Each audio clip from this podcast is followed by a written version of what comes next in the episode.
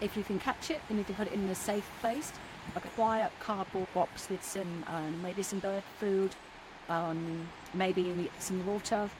Um, if it if it looks particularly wet, maybe put a hot water bottle in it with um, a towel wrapped around it, uh, and and ring us uh, or another wildlife rehabilitator nearby.